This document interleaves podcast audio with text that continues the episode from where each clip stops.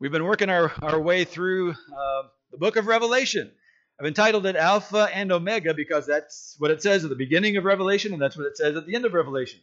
Alpha and Omega describes Jesus. Jesus is the Alpha and Omega. The book of Revelation is all about him.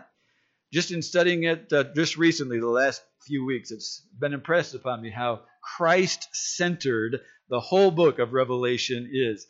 It is the revelation of Jesus Christ. He is the Alpha and Omega. Uh, today we're going to talk about his letters to the churches, and the first one is to Ephesus. And I've entitled it Leaving Your First Love because that's what he says about the church. He says the church has left their first love. And this is all about Jesus speaking to his church. That Jesus spoke to his church back at the time of John. John wrote about it. John wrote down the book of Revelation, Jesus' message to the church. And uh, Jesus also speaks to the church today. Jesus is still speaking to the church. He's speaking to you, and he's speaking to me. And he needs to be heard. We need to listen to our risen Savior and as he speaks to the church. We're going to start by focusing on the message, Jesus' message. And I'm going to use this as just kind of the general introduction to the next two chapters, chapters 2 and chapter 3. They contain the seven letters to the seven churches that John wrote because Jesus told him to write to the seven churches. And uh, there, there's a, a, pattern here. There, there's something to be said about these two chapters. There's something to be said about these seven letters that are here. It starts with uh, verse 1 of chapter 2. It says, the, To the angel of the church of Ephesus, write, These things says he who holds the seven stars in his right hand, who walks in the midst of the seven golden lampstands. So he's writing a letter to the angel of the church of Ephesus.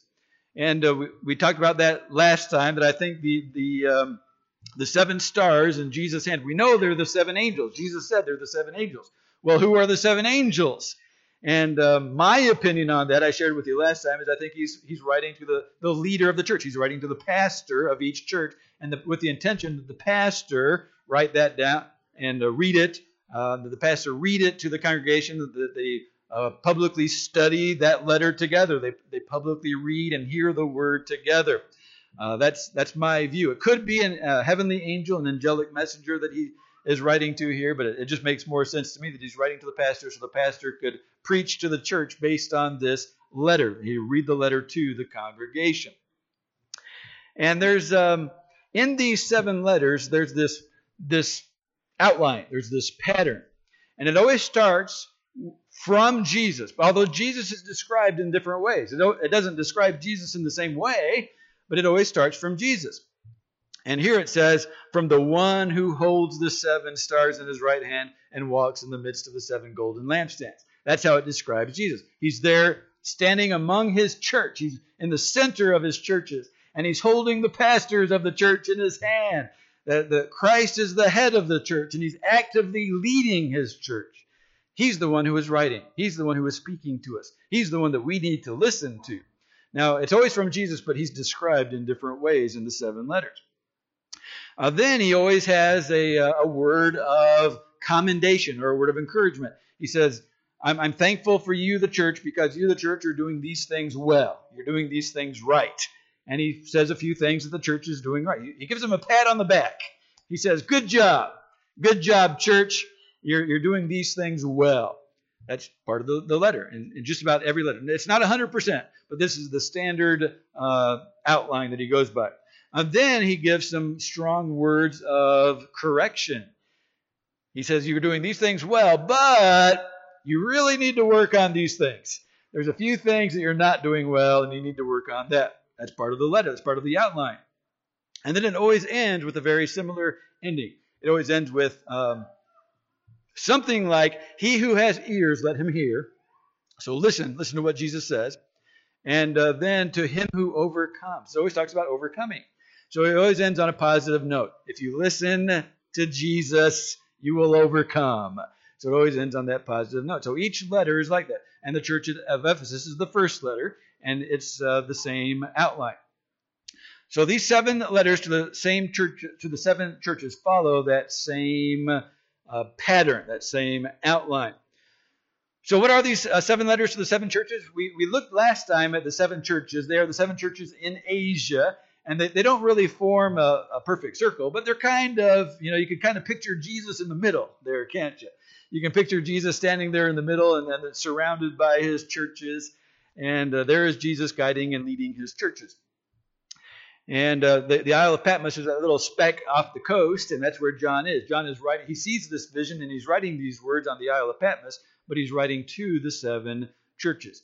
So these uh, seven letters are written to seven literal churches who have these literal uh, situations going on.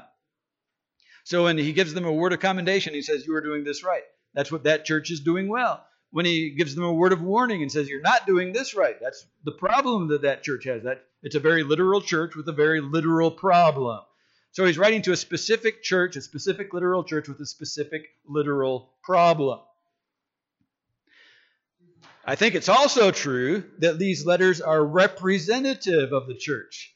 That if that literal church in Ephesus had that literal problem, well, guess what? There's churches today that are going to have a very similar problem and we're gonna we're gonna need to hear the same word from Jesus because our churches today aren't that much different from their churches, and so uh, there's churches that need to hear the same thing today. So we need to hear this message to these churches, uh, even though it was written specifically directly to them, that that literal historical church at that historical time. It was written to them and applies to them. Uh, yet it also needs to be written to us. It applies to us also because uh, their churches represent our churches today, too. There's also a third way we can look at this, and, and this way I'm not sure, I'm not 100% sure, but I think there's enough to it to, to make it intriguing and to involve more study that perhaps this is true. Some people have speculated that perhaps the seven churches represent the historical church that the first church is the early church, the apostolic church. The second church is the later uh, persecuted church. The third church is the organized church after Constantine. Uh, and then the, the fourth church is the medieval church, and the fifth church is the church of the Reformation, and the sixth church is the missionary church of the uh, 1700s and 1800s, and that the seventh church is what we're in today. So it represents this historical um, progression of church history from the beginning of the church till now, till the end of the church, till Christ returned. I can't say with 100% certainty that that's true, that these seven letters represent a historical progression of the history of the church. But there is enough there that makes it interesting. It may be. There might be something to it. And, and so I, I will share those as we go through each letter. And uh, I think you'll be intrigued and, and, interested, as I am intrigued by that theory. And, and perhaps that theory is true. So I won't preach it as an absolute certainty, but I will uh, give it to you as a possibility. It, it's possibly a historical progression of the church also. I know for sure that they were historical churches and that Jesus was writing them a literal letter for that literal church. I also know for certain that our churches today are not that much different, and so we need to hear the same message, the same letter, because we have the same problems that they had back then. I'm not sure if it's a historical progression, but it might be uh, that, that third element to it also. So that is a, a summary of the, of the seven letters of Jesus' message to the seven churches. They were real churches and they needed to hear a word from God. We are a real church today and we need to hear the same word. We need to hear the same message because it applies to us, just like it applied uh, to them in their historical setting. So that's Jesus' message. Jesus is speaking to his church. Now let's go with the, the encouragement, the, the, the word of commendation that Jesus gives, the encouraging word that Jesus gives. Uh, we find this in verse 2 and 3. This is what Jesus says. He says, I know your works, your labor, your patience, and that you cannot bear those who are evil. You have those who say that they are apostles, and they are not. You have found them liars. You have persevered. You have patience. You have labored for my name's sake. You have not become weary. All those are wonderful qualities, and he praises them. Now, now we're supposed to praise God. We give praise to Jesus, but isn't it wonderful that Jesus praises his people? that, that Jesus gives thanks for his people when they're doing something well, that Jesus will eternally reward his church. Jesus will eternally reward his people. And so he, he, he speaks to those things that the church is doing well. Now, there's something interesting about Ephesus that is different from the other six churches from our perspective. From our perspective, we know a lot more about the church at Ephesus than we know about any of the other six churches. We don't know much about the other six churches. We know that they were there, we know that they were real, but we don't know much about them. How they started, who started them, uh, we don't know much about their history. But we know a lot about Ephesus. The Apostle Paul was the first one to go to Ephesus and to start the church there on his second missionary journey. He didn't spend very much time there because he was in a hurry. He was on his way back. He was on his way back to Jerusalem on the first time he was at Ephesus. Uh, he didn't spend much time there. He was on his way back to Jerusalem, and so he left. There was opposition, and uh, he was kind of forced to leave, but he said, That's all right, I'm leaving anyway because I need to get back to Jerusalem. So he was there a short time, and then he left, and he left uh, Aquila and Priscilla there in Ephesus. And then Apollos showed up. And Aquila and Priscilla had to kind of teach Apollos and get him up to speed because he didn't have the whole message, he didn't have the whole gospel. He was teaching repentance and he was teaching the baptism of John the Baptist, but he wasn't preaching Jesus yet. And so they had to get him up to speed. Hey, Paul was just here and he was preaching the gospel. He was preaching Jesus, that Jesus died on the cross for our sins, that he's the Savior, that he's the Messiah. And uh, when Apollos heard that, then he started preaching that. And so Aquila and Priscilla were there, Apollos was there, and then Paul went back on his next missionary journey, on his third missionary journey. He went back to Ephesus again, and this time he stayed two years, which in Paul's ministry is an eternity. He never stayed that long, uh, usually because he got kicked out of town before then, but it's a very long time for the Apostle Paul. He spent two years in Ephesus the second time he was there on his third missionary journey. And it describes a, a, a wonderful revival that took place. It, it describes wonderful miracles that Paul was doing. Paul was doing miracles in the city of Ephesus. It says that his, his miracle working was so amazing that people wanted just to touch the, the handkerchief that he used to wipe the sweat from his face as he was working on tents, being a tent maker, uh, which sounds kind of nasty. You, you definitely wouldn't, wouldn't want to do that nowadays with the virus going around. You don't want to touch anybody's used handkerchief, all right? But, but, but Paul's miracles were so amazing and so wonderful that people would just touch his used handkerchief and they would be healed. The power of God would flow through them because it was flowing through Paul in such a miraculous way. There was a revival going on. In fact, the revival was so much that it affected the silversmiths.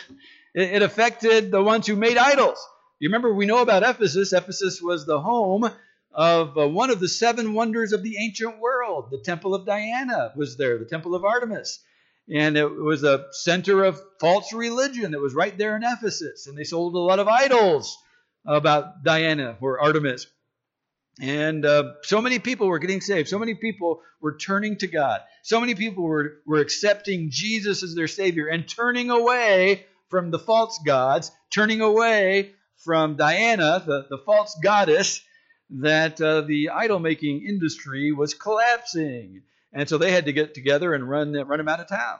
But there was this great revival going on. People were bringing in their their books, their uh, their false books about false magical incantations and so forth, and were burning them. They had a, a book burning of all the wrong books. They would uh, gather them together and burn them because they wanted to, to study about Jesus and not any false religion.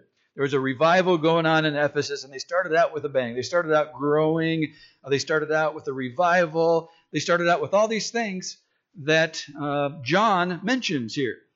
I know your works. I know your patience. I know your labor. I, I know that you, you can't stand those who are evil, those who are worshiping the false doctrine. You got rid of the false doctrine. You got rid of those idols. You got rid of those that worship Diana. And um, you, you discern between the true teachers and the false teachers, those who claimed they were apostles, but they really were not.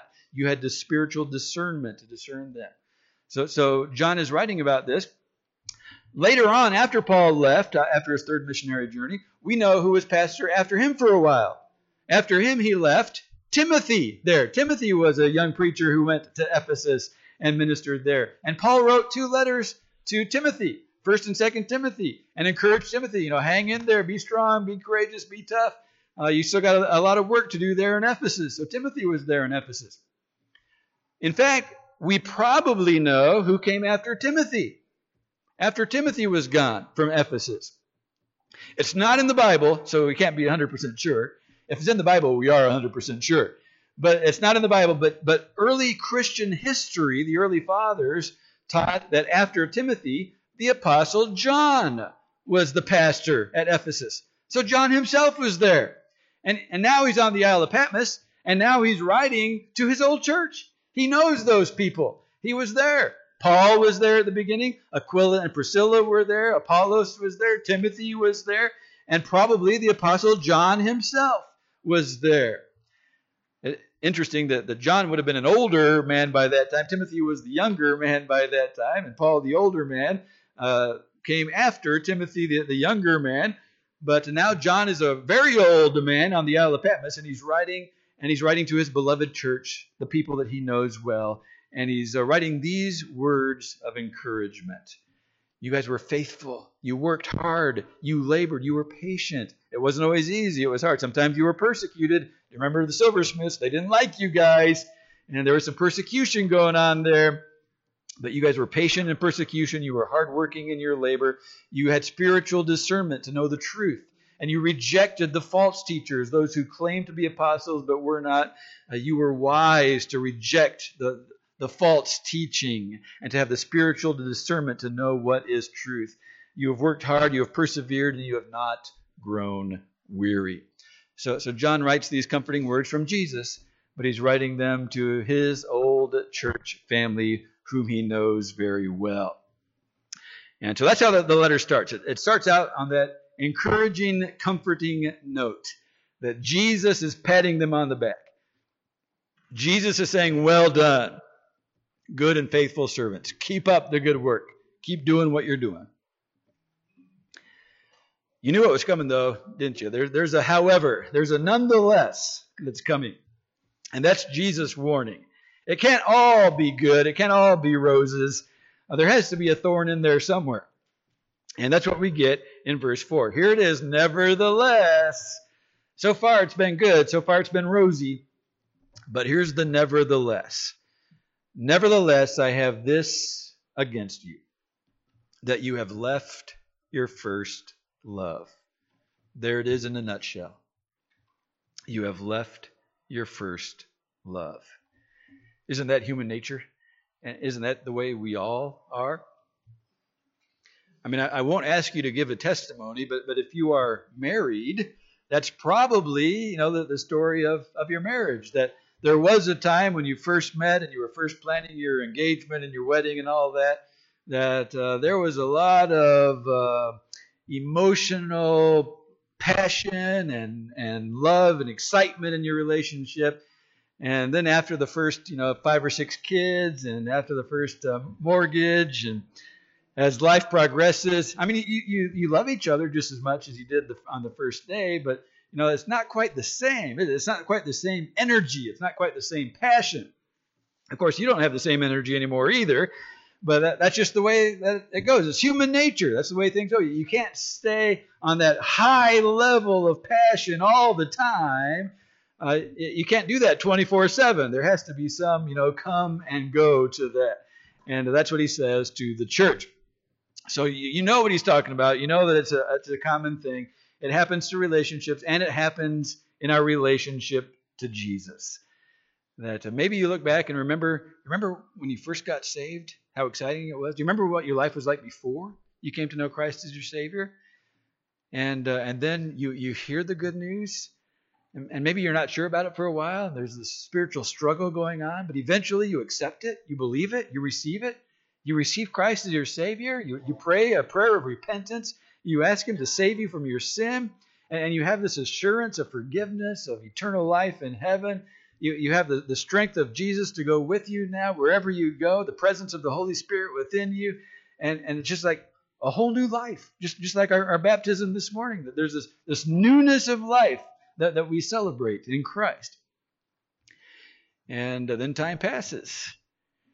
And now you've been going to, to church for a long time now. It was really exciting at first and different at first. Well, you know, now you're a Sunday school teacher and you have to prepare a lesson. You know, now now you're uh, a trustee and you have to go outside and trim the bushes or something like that. You know, uh, now it's, it's not as fun as it was at the beginning at first. Maybe some of the excitement has gone. I mean, you still love the Lord, you're still uh, saved, you still want to follow after Him in obedience, but maybe there's not as much excitement and passion as there was at the beginning. Well, what do you do? How do you fix that? Well, fortunately, we have the blueprint right here in our text. He says, first of all, remember. Remember, therefore, from where you have fallen. Think back. Remember what it was like. Remember when you first came to know Christ and the excitement, the passion that you had for Him then. Remember that. Spend some time reflecting on that. Remember that. So that's the first step. Remember from where you have fallen. And then repent. Repent simply means to change your mind. Now, when you were saved, you already repented, right? You, when you were saved, that's, that's how you're saved. You're saved by faith. And faith is both positive and negative. It's positive in the sense that you're putting your faith in Jesus, and it's negative in the sense that you're turning away from other things. You're, you're turning to Jesus, but you're letting go, repenting of other things. Uh, they're both uh, the opposite sides of the same coin. It's the same coin, the same action. Faith and repentance. Faith is the positive, reaching out to Jesus. Repentance is the negative, letting go of everything else as you reach out to Jesus. When you came to know Christ, you repented. But here it says, you know, there's a, a, time where you need to renew that. You need to renew that. You need to change your mind again. Your, your mind is getting bogged down in the more mundane things and the more negative things. And when you think of church, now you're thinking of uh, responsibilities and duties and all those things. That's what you're thinking about. Instead of thinking, I get to go meet Jesus. I get to worship my Savior who saved me. It's a, I mean, you still believe the same thing, but it's a different mindset. You got to change your mindset, change your attitude. That's what repent means. It means change your mindset. So remember the the passion that you had at the beginning. Change your mind now. Get your attitude adjusted. Get your thought process going in the positive direction. So those are the ways that we return to Jesus to remember to repent and, and keep on doing the first works. Remember those things that we did at the beginning and do those. Do those things that we did at the beginning. Do it in the same way, with the same attitude, with the same passion that we had from the beginning. Remember, repent, and then do those things that we did at the beginning. If you have lost your first love, you're not alone. The church at Ephesus did the same thing. And they had the Apostle Paul there, they had Timothy there, they had the Apostle John there. But still, when all that was said and done, uh, some of the glory was beginning to fade. Some of the excitement was going away, and the people were drifting, just like common to human nature. It happens to all of us. Remember and repent and keep on doing those things that we did at the beginning. So that is the warning that we have. He starts off with the encouraging words, then he has the, the warning be careful not to lose your first love, not to leave your first love. But it ends on a positive note. It ends with this precious promise, and this is similar to how all of the letters, all seven of the letters, have some variation of this at the end of their letter. This is in verse 7. It says, He who has an ear, let him hear what the Spirit says to the churches. So it's kind of a strange way to say it because we're not used to that uh, that particular phrase. We're not used to that uh, particular way of putting words together. Uh, but it just uh, simply means we need to listen. That's just a, a fancy way of saying, uh, listen, open your ears. Or uh, since it's Mother's Day, maybe maybe your mother said something to you like that before. You know, uh, unplug your ears, get the wax out of your ears. That's what my mom would say to me. Listen, you know, I'm talking to you. You need to listen to me. that's basically what he's saying here. He's just saying, you need to hear this. You need to listen to this. Not just listen, but you need to act on it too. You need to, to live in light of what you are hearing. So it's just a, a, a kind of a uh, idiosyncratic way of saying, listen, hear what I'm saying, what the Spirit is saying to the churches. And then he gives this uh, statement To him who overcomes, I will give to eat from the tree of life. Now, just about every letter has that same, some variation of that same theme. It talks about overcoming. And and this is so important, and this is so encouraging, and this is such a wonderful promise. That, yeah, things are hard now. Yeah, there's some persecution going on out there. There's a lot of people that don't like you right now. There's a lot of people that are opposing you and your church right now. Uh, there are uh, some not not only some some persecution from without, but there's some drift from within. You are losing your first love. You're leaving your first love. It's not like it was at the beginning. You don't have the same passion and excitement that you had at the beginning. So you have persecution without, you have leaving the first love from within. It's tough. But it says if you would just listen. He who has an ear, hear. If you would listen to what Jesus is saying, if you would listen to what the Spirit is saying to the churches, you will overcome. You will overcome. Jesus is there with you. The Spirit is there inside of you. Nothing is going to overcome you. You can overcome it. You can overcome anything. With, with Jesus as the head of his church and with the Spirit indwelling his people, you will overcome. We need that message today, don't we? Yeah, church has been really, you know, tough the last seven weeks that we've been able to uh, have church online, but we haven't had church together. We, we're going through a difficult time in our nation. We're going through a difficult time in our city. We're going through a difficult time in our family. Yet listen to the, what the Spirit says to the churches, and we can overcome. We have Jesus leading us. He's standing right in the midst of the seven candlesticks, the seven churches. He's holding the seven stars in his hands, the seven angels of the seven pastors of the churches. He's holding them in his hand. He's speaking to the church today. If we would just listen, we can overcome. And to those who overcome, you have the promise of heaven. I think that's what he means when he says, I will give you to eat from the tree of life, which is in the midst of the paradise of God. It's just a fancy way of saying you're going to be in heaven for all eternity. That's what he's saying. You will be in heaven. And in fact, the tree of life shows up at the end of the book of Revelation in the New Jerusalem uh, when we are with God for all eternity. It shows up there. And so I think that's what he's talking about.